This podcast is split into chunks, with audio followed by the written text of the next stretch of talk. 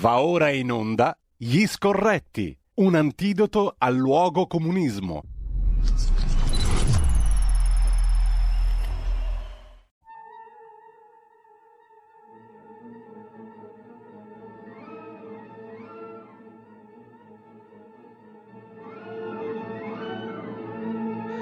Ed eccoci qua di nuovo in onda. Abbiamo ascoltato prima della nostra rubrica la seconda mh, proposta musicale di oggi, calendario alla mano, 9 giugno 1829, nasceva in quel di Giulianova, Teramo in Abruzzo, violoncellista e compositore Gaetano Braga. Abbiamo ascoltato una meditazione per violoncello, la meditazione per Giuseppe Verdi. Roba raffinatissima va in onda qui a RPL ragionando per la libertà, con Carlo Cambi che dovrebbe già essere in collegamento telefonico. Sì, sì, sono qua, buongiorno!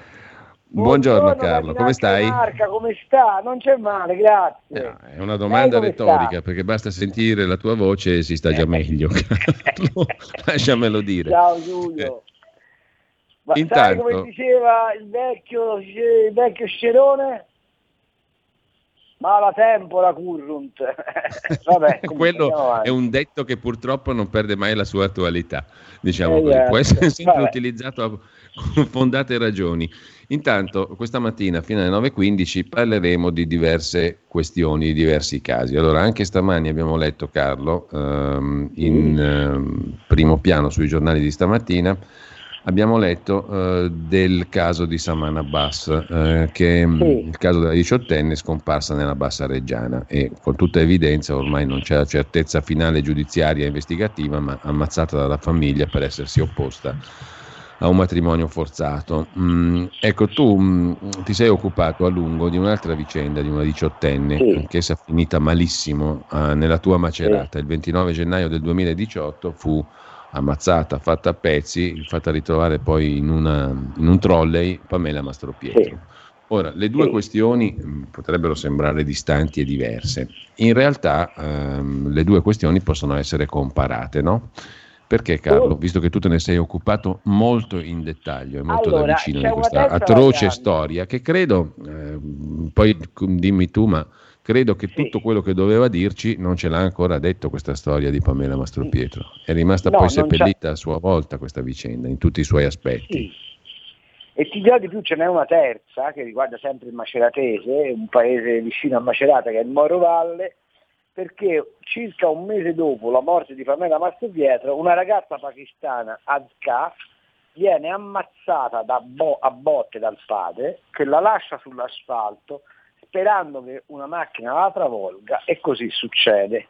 Il povero italiano alla guida della macchina venne eh, indagato per omicidio stradale e poi fortunatamente le indagini fatte dalla Procura di Macerata dal dottor Giovanni Giorgio rivelarono che a, a lasciarla sull'asfalto sperando che la ragazza fosse ehm, investita, cioè l'aveva tramortita e poi non l'aveva lasciata lì, era stato il padre, il quale padre aveva violentato la ragazza che voleva vestirsi all'occidentale e la, fig- e la sorellina minore che anche lei era attratta dalle nostre cose occidentali, cioè i, i, i, i social media, eh, eccetera, eccetera. Bene, che cosa c'è che unisce queste tre vicende? Saman, Pamela Mastropietro, Zaca. C'è un dato, che non ho sentito Sua Eminenza, anzi Sua Santità, il Papa Francesco, affacciarsi dal pulpito di San Pietro e pregare per queste ragazze.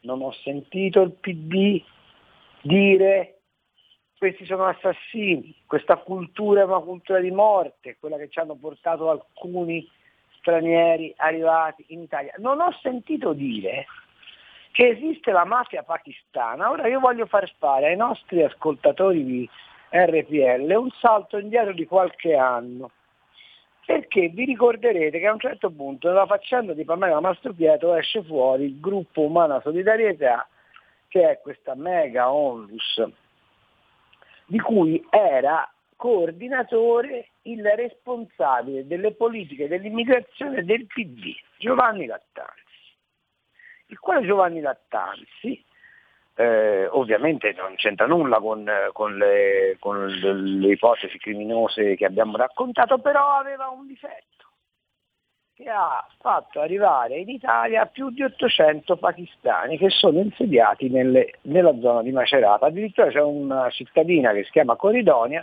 che è stata ribattezzata Coridonistan perché è piena di eh, pakistani. Ebbene che cosa abbiamo scoperto nel corso degli anni? Che la mafia pakistana si è sfusa con la mafia nigeriana e che, e che il traffico di eroina internazionale è in mano ai pakistani, i quali poi la passano ai nigeriani che fanno lo spaccio minuto. Allora, però, sulle politiche di, di questa immigrazione tutti zitti, sulle violenze a queste ragazze, tutti zitti, zitta la Chiesa, perché ovviamente non può parlare contro le confessioni musulmane visto che è ecumenica, ma non può nemmeno parlare contro le cooperative cattoliche di accoglienza. Eh, ricordo che la povera Pamela Mastropietro era stata, come dire, ospitata da una comunità eh, di recupero che è di chiara ispirazione eh, cattolica e poi da lì fugge e è fuggita con un allarme tardivo, viene consegnata nelle mani del suo assassino, eh, dal destino, viene consegnata nelle mani del suo assassino Innocent Osegale, l'unico peraltro condannato. E poi c'è la storia di Zaka, e poi c'è la storia di Saman, e poi c'è la storia delle violenze che i pakistani fanno sugli altri immigrati sfruttandoli, quello sì che è vero caporalato, caporalato nelle campagne che i pakistani stanno conquistando e poi c'è la storia dell'Hotel House, e poi c'è la storia di 24 boss della mafia pakistana arrestati per, tra- per traffico di qualcosa come 6.000 kg di eroina purissima dall'Afghanistan. E poi ci sono tutte queste storie, ma di tutto questo in questo paese non si parla più. C'è soltanto qualche lacrimuccia per la povera Saman, che poi addirittura ieri ho sentito in televisione dire da un noto giornalista del Corriere della Sera, tutto questo però ci deve far riflettere, che se queste ragazze vogliono vestirsi all'occidentale, vogliono avere una vita all'occidentale, vuol dire che il processo di integrazione funziona. Ecco, io vi ho raccontato queste tre storie mettendole insieme e in fila per farci riflettere tutti insieme se non sia il caso di fare quello che ha detto Kamala Harris, campione del, del progressismo mondiale, che è andata in Messico, anzi in Guatemala, sì. e gli ha detto non bazzardate a venire negli Stati Uniti perché vi cacciamo a pedate. Ecco però su tutto questo il mainstream italiano, il buonismo, il politically correct, il cattolicesimo progressista tace come se la vita di Pamela, la vita di Zaka, la vita di Saman fossero giustamente sacrificate sull'altare dell'integrazione e a me pare ingiusto, oltre che terribile. Ecco, su questo altare viene sacrificato anche il ruolo degli assistenti sociali, per dirne una, perché la ragazza di Novellara, di Reggio Emilia, Saman, si era rivolta agli assistenti sociali. Ora si sono sprecate pagine, commenti e polemiche sul fatto che molto spesso gli assistenti sociali intervengono a sproposito, cioè a danno a volte anche delle famiglie e degli stessi ragazzi e ragazze e bambini.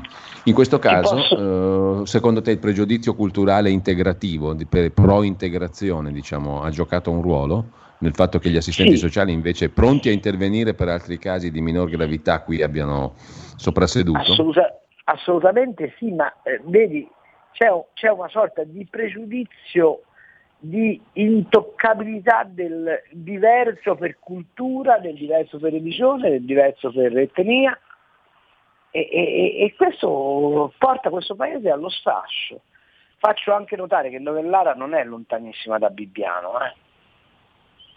è il brodo di cultura in cui eh, alcune eh, eh associazioni, alcune professioni, alcune eh, manifestazioni del welfare si, eh, si mostrano è esattamente lo stesso. Cioè i bambini di Bibbiano venivano tolti alle famiglie perché serviva ad alimentare il business dell'accoglienza dei minori e perché si ritiene che i figli in realtà non siano cose del, non siano eh, eh, patrimonio della famiglia, ma debbano essere patrimonio dello Stato, ma questa è una vecchissima ideologia del marxista, basta, ripeto, essersi letto Engels per saperlo. E, e, e così ugualmente il, l'intervenire su una cultura diversa può essere conculcare quella civiltà per affermare il nostro suprematismo e dunque guardiamoci bene dall'intervenire. Qui non c'è cultura, qui c'è delinquenza, ignoranza e, e, e, e offesa alle nostre leggi, ai nostri codici morali, che vanno difesi. E noi li stiamo progressivamente facendoli erodere dal politically correct. Oggi c'è un'intervista, Carlo, eh, su Libero ehm, e anche sul quotidiano nazionale a un giornalista pakistano, eh, mediatore culturale in Italia da 30 anni, il quale dice esattamente più o meno quello che stiamo dicendo adesso. No? Non c'è niente da prendere sotto gamba in queste vicende perché sono vicende anche che ricorrono oh, abbastanza spesso, non sono così isolate. Io ho visto l'altro giorno, ieri sul giornale, Fausto Biloslavo, eh, che è ben documentato su queste storie, che ha parlato di più di 2000 casi all'anno, che è una, una cosa incredibile da fare impallidire gli atti di aggressione a lesbo, gay, transgender e compagnia bella che sono all'origine di, di tutte le polemiche polemiche dell'iniziativa stessa della legge Zan. No? Stiamo parlando di questioni numericamente, anche semplicemente dal punto di vista solo numerico, che non è un criterio assoluto, perché qui anche semplicemente una vita, un sorriso, uno sguardo come quello di Saman vale un mondo, no? Però mh, il problema è che non c'è solo lei, se ogni anno ci sono 2000 e passa casi di questo tipo, più o meno, chiaramente molti si risolveranno nella direzione sperata da, dai genitori che obbligano al matrimonio o esercitano altre violenze. Molti finiscono male come quelli che ci hai raccontato tu, fortunatamente un numero minore, però insomma siamo davanti a una questione che non è neanche numericamente marginale. Mm. No, e perché secondo te manca l'attenzione? Visto che siamo tanto bravi a fare le indagini, abbiamo un'ottima polizia, abbiamo servizi sociali appunto capillari e bla bla bla. Eh, a questo punto però tiro in ballo anche, mh, mi spiace, forse a sproposito, anche le forze dell'ordine. perché, perché anche la, la ragazza in questione è andata anche dai carabinieri, la Saman. Sì, sì ma eh, la ragazza di cui ti parlavo, Zaki, eh, Zaka, quella ammazzata dal padre a Macerata, a Morovalle, quella era, era addirittura andata a denunciare il padre per maltrattamenti e violenza e l'hanno rimandata a casa, consegnandola nelle mani del suo assassino, che l'ammazza, guarda caso, il giorno prima che lei vada in tribunale a testimoniare contro di lui. Non so se è chiaro. Eh certo. Però, però nessuna organizzazione di quelle che si occupano della difesa delle donne, eccetera, eccetera, si è scandalizzata di tutto ciò. Allora, se tu hai la, la, buona pazienza di parlare con le forze dell'ordine, ti diranno che spesso e volentieri hanno, mm. fra virgolette, non l'ordine, ma una sorta di invito, diciamo così, alla tolleranza massima nei confronti dei migranti. E questo è mostruoso. Permetti di dirmelo, è mostruoso. Sì, e d'altra parte però mettiti nei panni di un poliziotto o di un carabiniere che arresta lo spacciatore, eh? E lo arresta con eh, dosi massicce di eroina o cocaina in, in pancia, lo porta davanti al giudice e il giudice lo scarcera. Sarebbe, bisognerebbe fare un'inchiesta, un'indagine per vedere quanti numericamente di quelli immigrati più o meno regolari, arrestati in flagranza di reato, vengono rilasciati dai, dai GIP. Eh, io ho dei casi clamorosi che potrei raccontare, ma ti ricorderai le cronache quando addirittura i giudici sono arrivati a dire beh lo spacciatore va lasciato libero perché non avendo nessun altro eh, cespite di sostentamento deve tornare a spacciare per poter sopravvivere. Ci sono sentenze scritte, ordinanze scritte, non è che mi sto inventando qualcosa. Allora, qui la polemica non è, ma, ma, ma, la, ma quello che tu mi domandavi chiama in ballo una cosa molto semplice. Gli SPRAR, i soldi cacciati dal Ministero dell'Interno in questi programmi, le cooperative di assistenza, che adesso tra l'altro con la gestione della Morgese sono tornate a, a gonfiare un po' i loro bilanci. Secondo te che interesse hanno a far sì che questo tipo di culture, o anzi di inculture, di maledette inculture, vengano sradicate? Nessuno. Il caso di Macerata, lo, lo, lo ripeto, sì. è, è di straordinaria gravità, perché nel 2016-2017 arrivano 800 pakistani che hanno nelle loro tasche i biglietti, l'indicazione di dove rivolgersi. Mi ricordo una rivolta in questa città, sto parlando di Macerata che è una piccola città, eh, ma, ma, probabilmente questo fenomeno qui è particolarmente evidente perché si vedeva, ma insomma nelle grandi città è esattamente la stessa cosa, che facevano la fila davanti all'ufficio immigrazione sapendo già che gli avrebbero dato i documenti, senza accertamento né di provenienza, né di fedina penale, né di trascorsi, esclusivamente perché si dichiaravano profughi. Allora, come si fa poi a piangere di fronte a Saman se si è gestito tutto questo fenomeno in questo modo? Come si fa?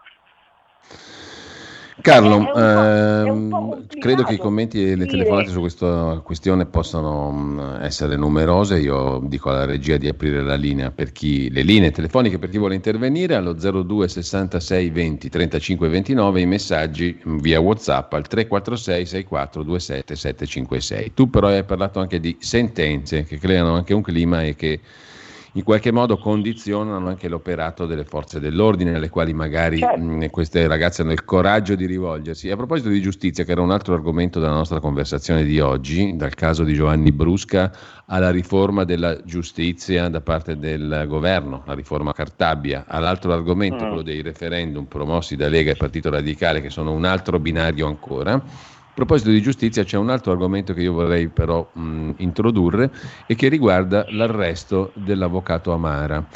Oggi in prima pagina sulla verità il direttore Maurizio Belpietro si pone una domanda che anche io mi sto ponendo dall'inizio di questa vicenda, cioè mh, da dove arriva tanto potere per questo personaggio, per questo avvocato Amara, che sarà un cazzaro, come lo definisce il foglio, sarà un inquinatore di pozzi, come lo definisce lo stesso Belpietro e la verità di oggi, però alla fine eh, aveva detto delle cose, anche intervistato recentemente in tv, mi sembra da Formigli sulla 7 qualche settimana fa, delle cose molto, molto pesanti. Adesso è stato arrestato ed è giustamente, come dice la verità, l'uomo che fa tremare i pubblici ministeri. Di nuovo arriviamo a livello politico e arriviamo a livello del CSM con tutte queste diciamo, interrelazioni, magheggi, corruzioni, condizionamenti, ricatti, logge e compagnia bella. Insomma, ne viene fuori un'altra fotografia orrenda di questo sottobosco che trama intorno alla giustizia, in mezzo c'è la politica, gli interessi, le nomine,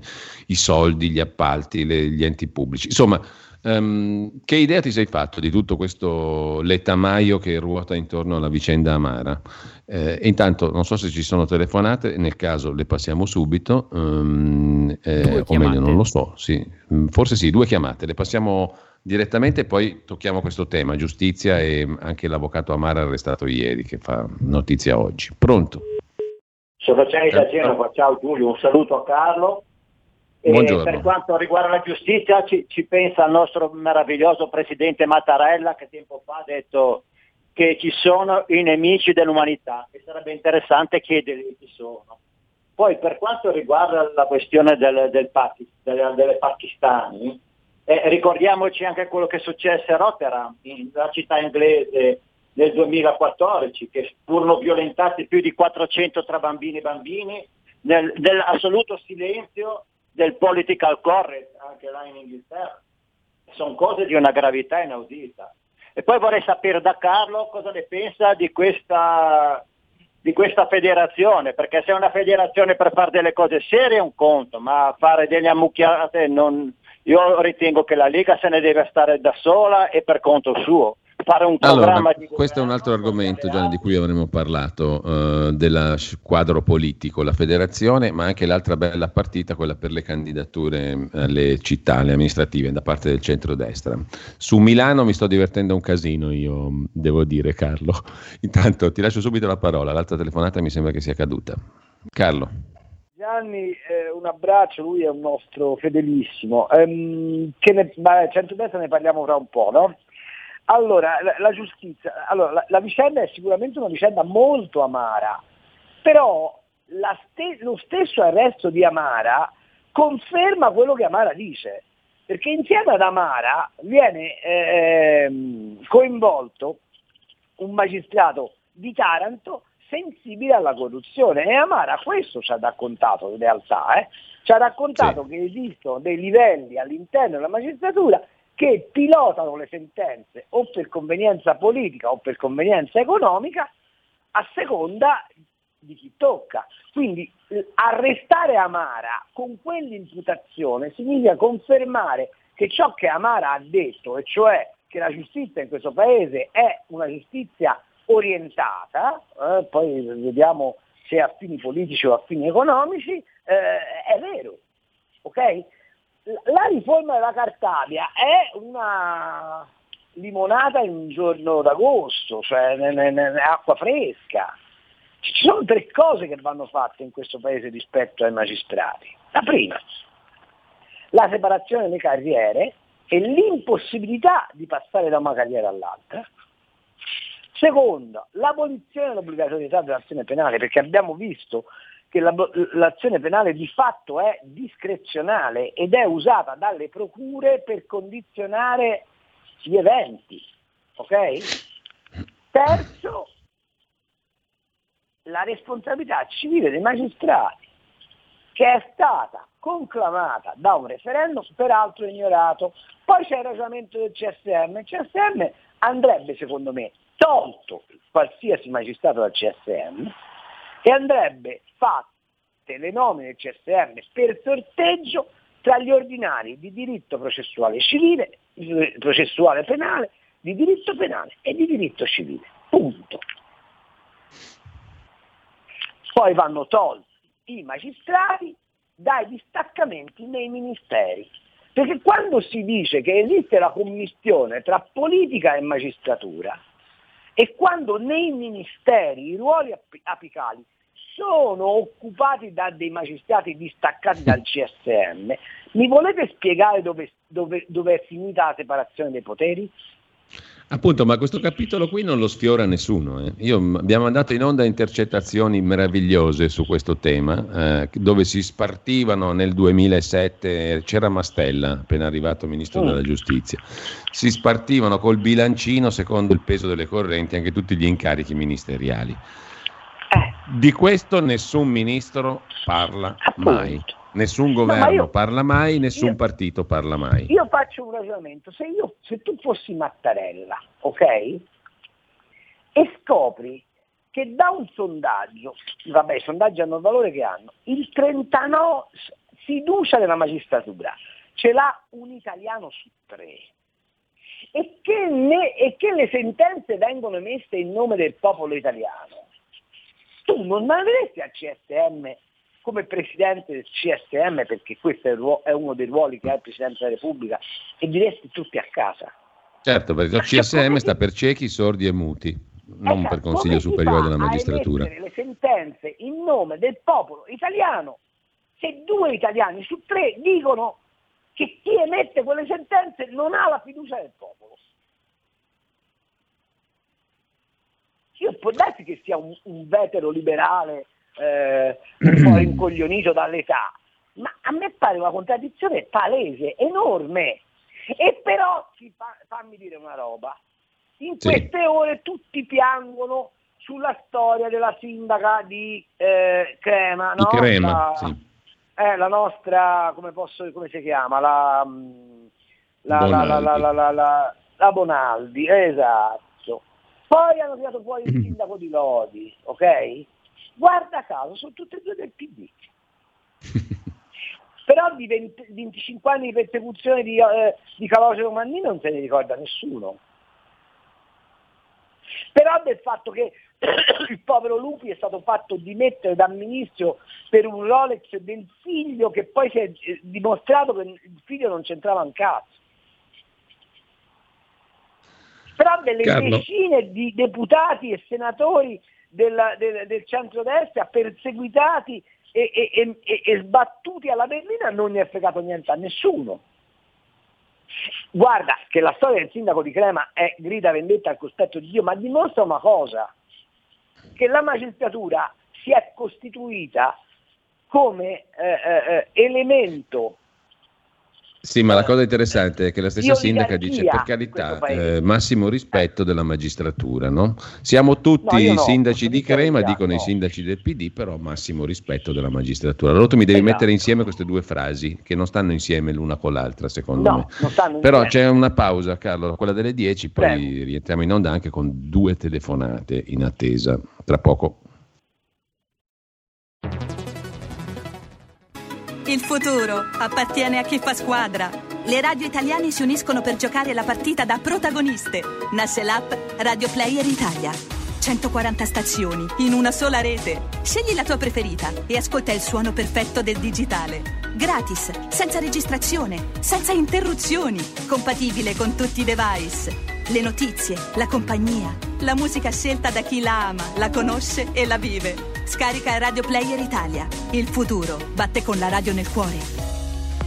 Anche RPL è disponibile su Radio Player Italia.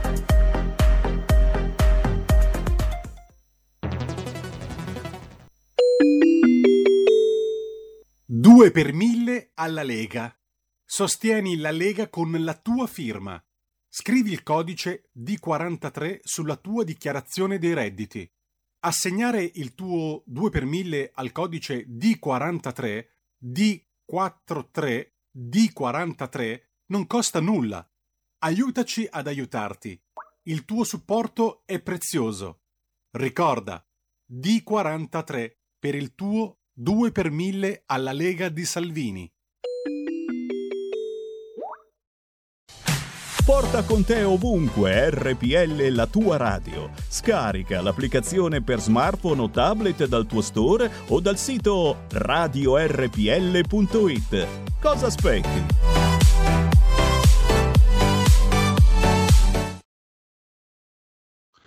Rieccoci in onda, due telefonate per Carlo Cambi. Pronto? Sì, pronto, buongiorno. Sono Paolo da Marsala. Buongiorno, buongiorno a lei. Come? Non ho capito, scusi. Ah, Scusi, Paolo da Marsala. Ah, perfetto, prego Paolo. Sì, no, perdoni, perdoni. Eh, dicevo, no, io volevo tornare un, passi- un passettino indietro, col fatto che ho avuto un'esperienza di 26 anni circa e mezzo in Gran Bretagna, di vita, insomma, di lavoro. Volevo dire una cosa, è piena di persone che vengono dal Pakistan, essendo una storia di ex colonia, ma un sacco di cose, no? quindi sono entrati in sì. moltissime. Ecco. In Gran Bretagna, posso... certo. Sì, sì, in Gran Bretagna, sì, ero prima a Manchester e poi a Poole in Dorset. Quindi. Io le posso dire una cosa, guardi dottore, con tutta la stima, l'aspetto e il rispetto, queste persone sono così e guardi, non c'è integrazione, stanno lì da cento anni, non li puoi cambiare. guardi, dalla mia esperienza, poi magari per carità sarò smentito mille volte, anche un milione di volte, spero di essere smentito, le posso dire dottore, non c'è niente da fare non c'è niente da fare, le assicuro, guardi. È così, no, non c'è niente da fare. Cioè, non si integrano, non, non vengono. Eh, io ebbi pure un'esperienza con un collega pakistano che mi disse che a casa mia io non comandavo e egli rispose alla mia ex moglie, io disse a me di comandare non frega nulla, insomma. Cioè, voglio dire, no sì, però cioè, mi disse ma tu a casa tua non comandi? E io dissi guarda a me di comandare a casa non me ne frega nulla. ma che, che, che cos'è questa storia? Ma figurati un po'. No, ma lei, lei sorride, guardi che è. No, sorrido, no, sorrido perché ha dato una risposta che io condivido, peraltro. Comunque, ma sì, ma certo, questo... ma con mia moglie che deve comandare, ci vivrò insieme, non è che la devo comandare, ma che, che, che roba strana. Comunque le assicuro, Comunque... dottore, non mi vedo, le assicuro, dottore, che non c'è niente da fare. Beh, allora, me... la ringrazio. Eh, grazie Paolo da Marsala, abbiamo un'altra telefonata e poi la parola a Carlo Cambi. Pronto? Pronto, ciao Giulio, ciao Carlo, sono Clara. Ehi Clara, buongiorno. Prego. Ecco, io mi accodo all'ascoltatore, no? Ma ci scandalizziamo ancora di queste notizie, non è né la prima né l'ultima. Al loro paese è normale questo, è la loro cultura. Eh? In Italia non ci sta bene? O li cacciamo a calcio in culo e non li facciamo più arrivare, o come partoriscono figlie femmine, le leviamo alle famiglie e le salviamo. Cosa impossibile da fare, quindi rassegniamoci, ci stiamo rassegnando a tutto, ormai, cioè questo è l'orrore. Poi volevo dirti Giulio, sì. auguri, auguri, per il vaccino, eh, ma ti sei fatto mettere 500 mila euro sul conto corrente prima di farlo? No, eh, da chi? Eh? Da chi? Da chi? Eh no, da chi, mi, do- chi mi dovrebbe elargire? No, chi mi ciao, dovrebbe dare 500 mila? Ciao Carletto. Bene, grazie Carla. Allora, eh, Carlo, Diceva prima Paolo, non c'è da fare storia, non ci si integra, eccetera. Io non lo so, credo che sia anche una questione di numeri. Tu parlavi prima di 800 persone mh, dal Pakistan di botto a Macerata, ho i miei dubbi che 800 persone di botto a Macerata possano diciamo così, rappresentare un modello di integrazione. Certamente magari invece una persona, due persone, dieci persone fortemente motivate a studiare in Italia, a vivere in Italia, a farsi una vita in Italia, quelle sono persone che probabilmente hanno probabilità di integrarsi. Insomma, un po' anche un discorso di numeri, di numeri e di comunità e di tipo di comunità che crei all'interno di realtà tutto sommato Uh, piccole, no? perché uno va a finire sempre in un quartiere piuttosto che in una zona della città o in una piccola città o in determinati paesi. E quello che ho notato negli anni è che moltissimi paesi, anche minori dell'Italia minore, sono diventati mh, oggetto, diciamo così, di, comunque, di immigrazione molto massiccia e quindi anche il numero conta qualcosa, no? il numero in relazione socia- al contesto sociale di riferimento, o no? Ma conta moltissimo la presenza dello Stato. Cioè io faccio mm. un ragionamento. Per me l'immigrazione è un dato positivo, vorrei che fosse chiaro. Non sto dicendo che gli immigrati sono tutti delinquenti e che vanno tutti respinti, no.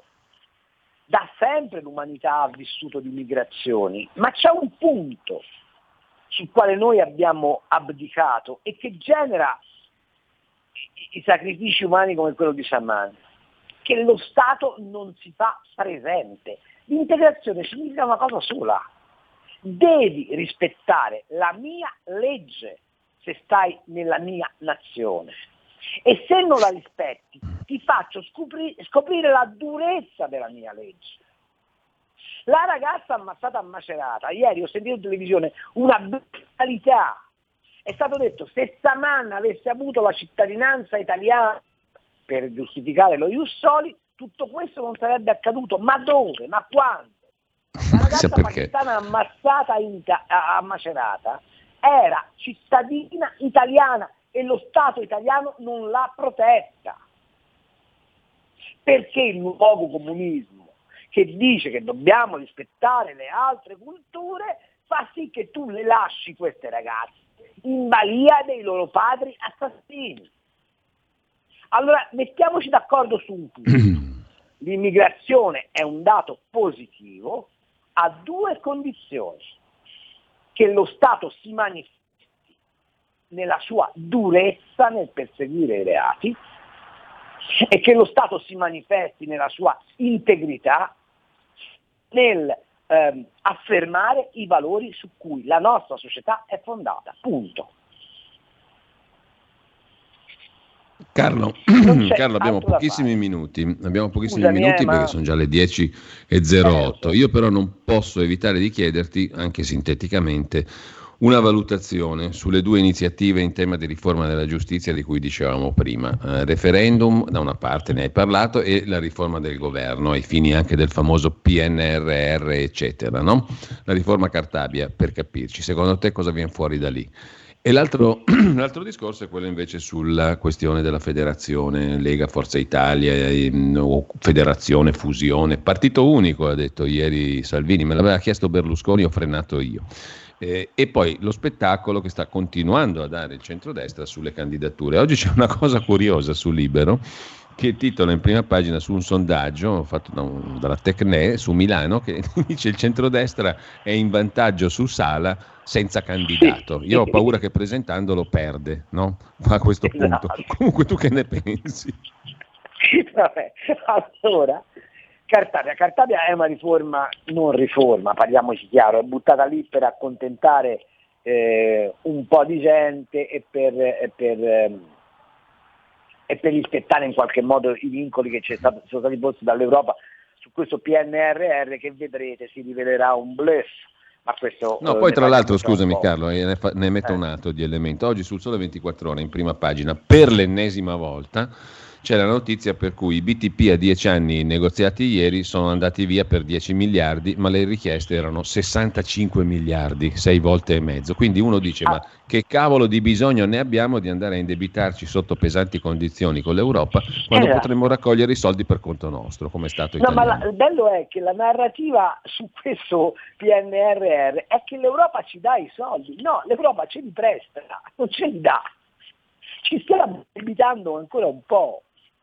È, è la stessa storia del MES, ma in realtà è la stessa, esattamente identica cosa del MES perché? Perché vogliono creare un vincolo esterno al governo italiano ben consapevole che stavolta la sinistra non toccherà. E uno dei problemi che ha la federazione del, del centrodestra è proprio il riferimento in Europa. Non so se avete notato che i popolari europei, visto che Forza Italia sta dentro il PPE, hanno subito detto, eh ma se vi federate con la Lega non mica penserete che la Lega può venire nel PPE così come a, a un invito a corte, eh no, eh, qui ci vogliono i distinguo, eh no, eh.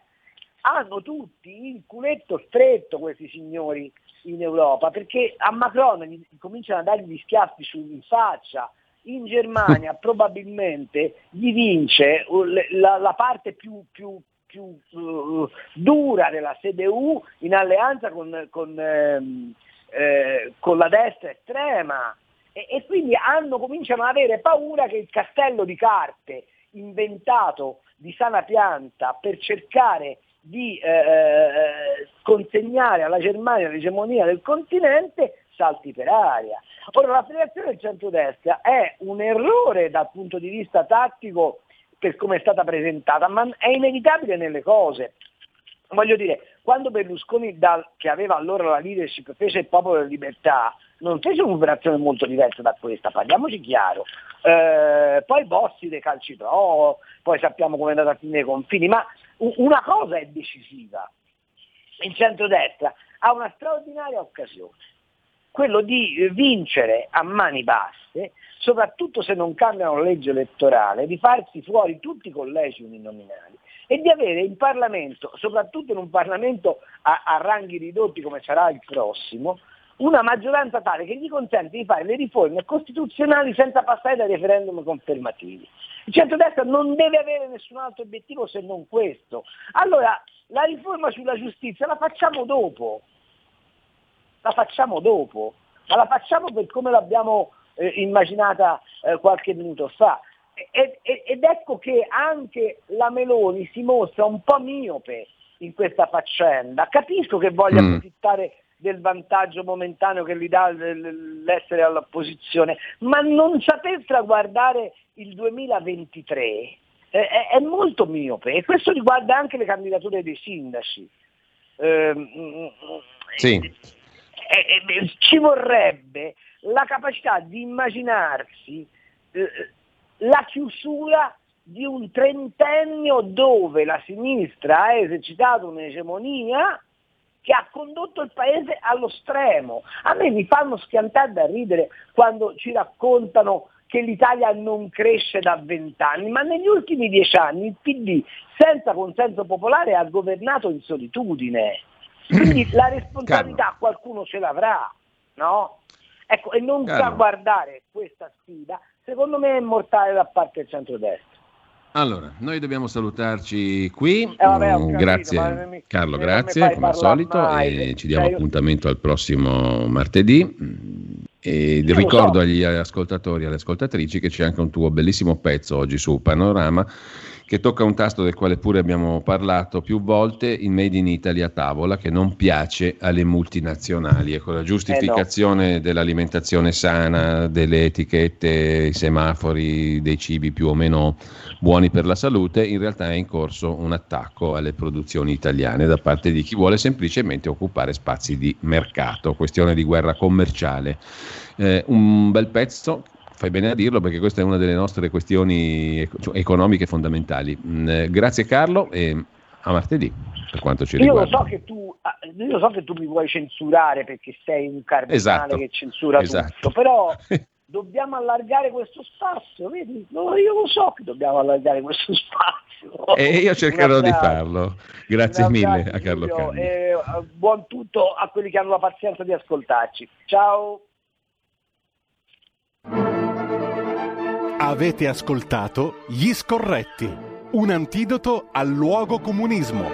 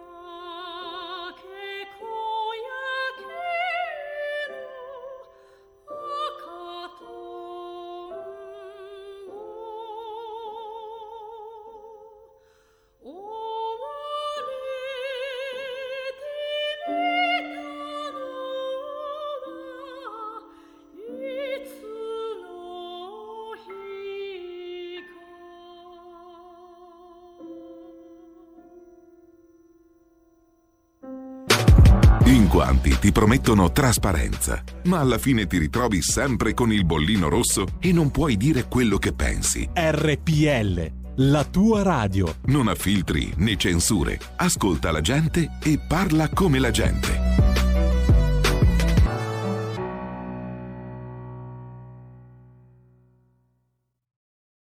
Va ora in onda dopo la rassegna stampa. Le note a margine politicamente scorrette di Daniele Capezzone.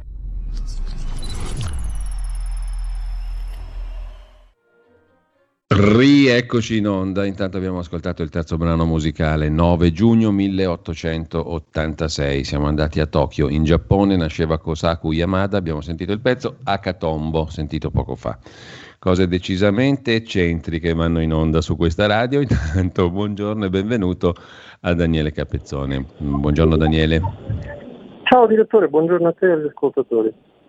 Allora, tante cose abbiamo letto come sempre, come tutti i giorni stamattina sui giornali e, mm, e vediamo di ripercorrerne alcuni degli fatti del giorno. Partendo dall'apertura del giornale per cui scrivi, eh, Daniele, ovvero dal quotidiano La Verità, che mh, mm, mette in primo piano paio di cose. Beh, intanto certamente ha avuto una certa eco, ma uh, sulla mainstream non tanto, devo dire, mm, ciò che ha detto Kamala Harris negli Stati Uniti a proposito dell'immigrazione. Non venite negli Stati Uniti, mm, barriera totale, chiusura. Vi rimandiamo indietro, bisogna aiutarli a casa loro, ha detto in sostanza, non dico che assomiglia a qualcuno, Kamala Harris, ma è facile capire a chi assomiglia parlando così. E l'altra notizia invece ha a che fare più con la nostra vicenda domestica, il nostro bel quadro interno, l'arresto dell'avvocato Amara. Per cui si domanda il direttore Belpietro, ma da dove gli arriverà tanto potere a questo soggetto? E poi in ogni caso il suo arresto alla fine è anche in qualche modo la dimostrazione che le cose che dice mh, come minimo sono pericolose. Se siano fondate sarà da vedere, però certamente non arresti uno che non conta nulla, no? O che è un totale cazzaro, come scrive il Foglio e tanti altri. O sbaglio? Tu cosa dici? Ecco, proprio guarda, hai colto telepaticamente il punto che io stesso volevo eh, proporre alla nostra conversazione, perché cioè, a me pare che Del Pietro faccia proprio bene a fare delle domande che non sono domande retoriche, cioè non hanno la risposta già pronta, sono veramente degli interrogativi aperti, autentici. Allora, è possibile che questo signore abbia fatto, eh, abbia fatto delle calunnie, abbia detto delle millanterie, abbia mescolato cose false, cose verosimili, però è anche possibile che dentro ci sia qualcosa di più vero. Allora, ferma restando la necessità di perseguire le ipotesi di reato che riguardano i provvedimenti di ieri e quindi ipotetiche eh, operazioni corruttive in Puglia e diciamo di pesante lobbying dentro il CSM, eh, resta anche l'altro interrogativo, cioè eh, questo signore le altre cose che ha detto le vogliamo esaminare oppure lo vogliamo semplicemente buttare all'inferno, scaricarlo definitivamente per far stare tranquilli tutti gli altri? Eh, io ovviamente non ho nessuna risposta, sono sempre per la presunzione di innocenza, ci mancherebbe anche per Amara, a maggior ragione queste domande mi sembrano sensate. Tra l'altro la vicenda milanese che riguardava Amara e le sue rivelazioni sulla loggia famosa Ungheria mm, sembra passata di, di interesse, no? Ha coinvolto anche Davigo, uno dei nomi storici del giustizialismo italiano, però mi sembra un po' finita là, salvo sorprese.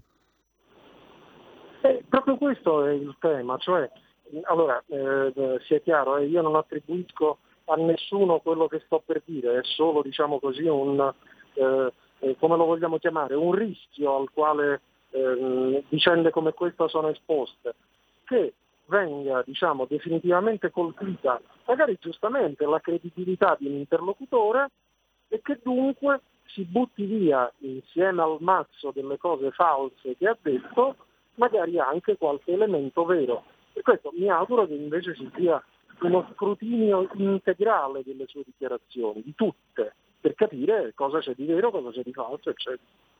Daniele, altro tema del giorno, di questi giorni, la federazione, fusione, partito unico, ha detto Salvini che gliel'ha chiesto Berlusconi in questi termini e Salvini ha detto no, Lega Forza Italia.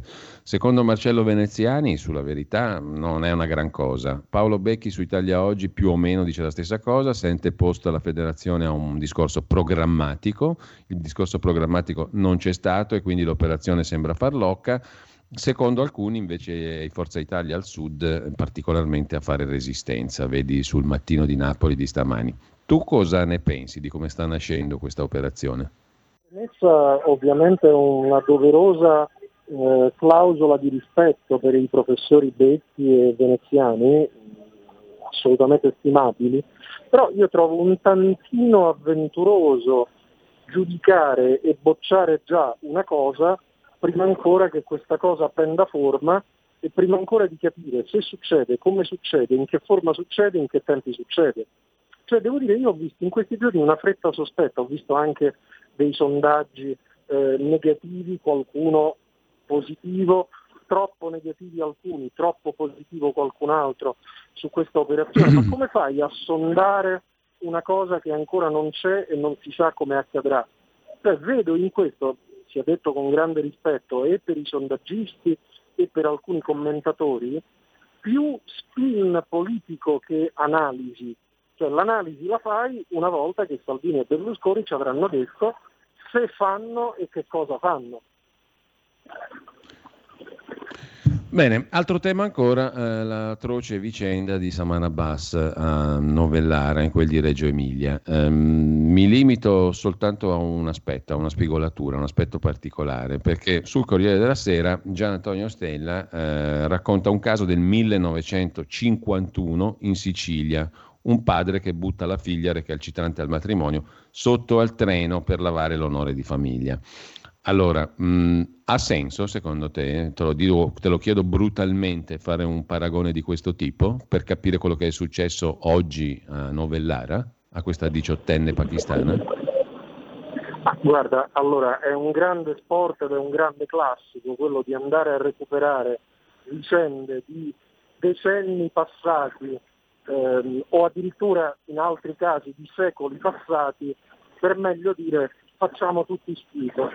Io francamente trovo tutto questo eh, armamentario dialettico molto prevedibile e molto logoro e la metto così. È un dato di fatto che oggi queste cose accadono praticamente solo in contesti o di Islam eh, integralista oppure in contesti, come li vogliamo chiamare, eh, fortemente arretrati dal punto di vista sociale a cui puoi dire no, la componente religiosa non c'entra, ma casualmente fanno riferimento sempre a comunità islamiche. Allora, questo problema lo vogliamo affrontare, sì o no, o preferiamo parlare di 70 anni fa in Sicilia? Perché io vedo una grande corsa a bendarsi, qualcuno a dire non è vero l'Islam, qualcuno a dire no, ma è una cosa patriarcale. Ok, chiamatelo come vi pare, chiamatelo pure Filippo, ma eh, sto sempre al Corriere della Sera di oggi, c'è un altro bel pezzo in cui si dice che solo in due anni ci sarebbero state molte decine di ragazze anche sì. sfregiate fisicamente per vicende come queste. Questo fenomeno lo vogliamo guardare negli occhi o vogliamo guardare nello specchietto retrovisore della storia? Sul giornale di ieri Biroslavo parlava di 2000 passacasi all'anno di questo tipo che insomma cominciano a diventare un fenomeno preoccupante socialmente politicamente e culturalmente, se non vogliamo parlare di aspetto religioso, lasciamolo pur perdere, ma diventa un fenomeno socialmente preoccupante. Infinitamente più preoccupante delle aggressioni a lesbiche, gay e trans, mi viene da dire, proprio sulla base numerica. Guarda, no, premesso che naturalmente ogni aggressione fosse anche una Questo è ovvio. perseguita, ovvio, oggi lo spiega molto bene la professoressa Bono su Atlantico, che spiega il rovesciamento logico di queste visioni religiose, integraliste o social patriarcali, scegli tu. Cioè noi tendiamo a vedere la ragazza come la vittima, quelli invece tendono a vedere la ragazza come colpevole da punire. Cioè, allora, o entriamo, diciamo così, nella logica di comprendere che questo tipo di, tra virgolette, integrazione non la puoi fare tu non puoi integrare delle comunità dove ci sia questa concezione, tu puoi solo integrare degli individui che rigettano quella impostazione e adottano la nostra di rispetto della libertà e della dignità di ogni persona. Ecco, naturalmente Daniele, io ho fatto riferimento alle aggressioni perché sono state citate anche dai proponenti della legge ZAN, no? a persone lesbiche, gay o trans. Mm, non certo per minimizzarle, questo sia ben chiaro, ma per dire che se dobbiamo essere attenti a questo, dobbiamo essere attenti anche a un fenomeno che conta su parecchie centinaia, se non migliaia di casi all'anno per rispetto diciamo, verso tutte le vittime di violenza e per rispetto credo anche verso l'imperio della legge che dobbiamo assicurare in un paese normale. No? Questo va da sé, non sto minimizzando le aggressioni a danno di nessuno, questo sia, sia ben chiaro, mi sembra superfluo dirlo ma lo dico lo stesso. Però ti chiedo due cose ancora Daniele eh, rispetto a una... la tua eh, prego, certo. prego, prego.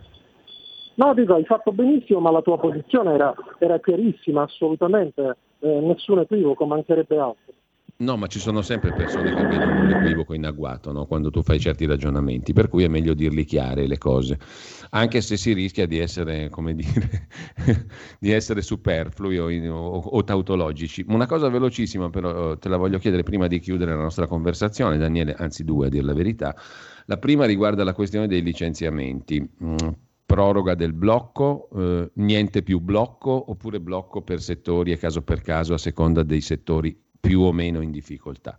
E la seconda questione, sempre rimanendo in ambito di economia, eh, ce la sottolinea mm, in maniera chiara una prima pagina del quotidiano di Confindustria, il Sole 24 Ore, che parla di una domanda boom per i buoni del tesoro a 10 anni. Eh, ne sono stati negoziati ieri 10 miliardi, le richieste erano 65 miliardi. Allora mi viene da dire che tutto ciò che si potrebbe fare col famoso, fumoso PNRR lo potremo fare approvvigionandoci per conto nostro, senza, senza andare a indebitarci con l'Europa. Mm? Che dici? Eh, non solo, e anche ad adiuvandum rispetto al tuo ragionamento, senza subire quella occhiuta vigilanza sul cosa fai, come lo fai, mm. eh, le condizionalità e tutta quella roba lì, o peggio mi sento, il fatto di sentirsi imporre eh, tutto quel, quell'armamentario green e digitale eh, che purtroppo abbiamo imparato a conoscere. Quanto al primo tema, ti confesso, a me questa storia del blocco dei licenziamenti non convince, tu rischi semplicemente di mettere a carico delle imprese eh, cioè le fai esplodere come una pentola a pressione e poi prima o poi non è che diciamo, eh, salvi alcuni posti di lavoro, non ne salvi nessuno, questa mi pare la mia preoccupazione. Ascolta, chiudo con Roma, tu che ci vivi, ma è messa davvero così male a livello di feritoie, tombini, pulizia dei tombini, su cui la Raggi prima di diventare sindaca ironizzava, no? prendete il gommone, diceva, e adesso il gommone non serve più? Mi pare che serva ah, ancora guarda. a vedere le foto e le immagini. Ah, guarda, mettiamola così, c'hai eh, diciamo, il disastro di ieri con l'acqua, poi c'hai dei video spassosissimi, si fa per dire, di eh, una famigliola di cinghiali eh, che davanti alla Farnesina scorrazza, poi c'hai i bus in fiamme praticamente un giorno sì e un altro no, eh, giudichi ciascuno se questa è una cosa normale, degna di una capitale occidentale, io ho l'impressione di no. Grazie a Daniele Capezzone, mm, a domani Daniele, buona giornata, buona mattinata.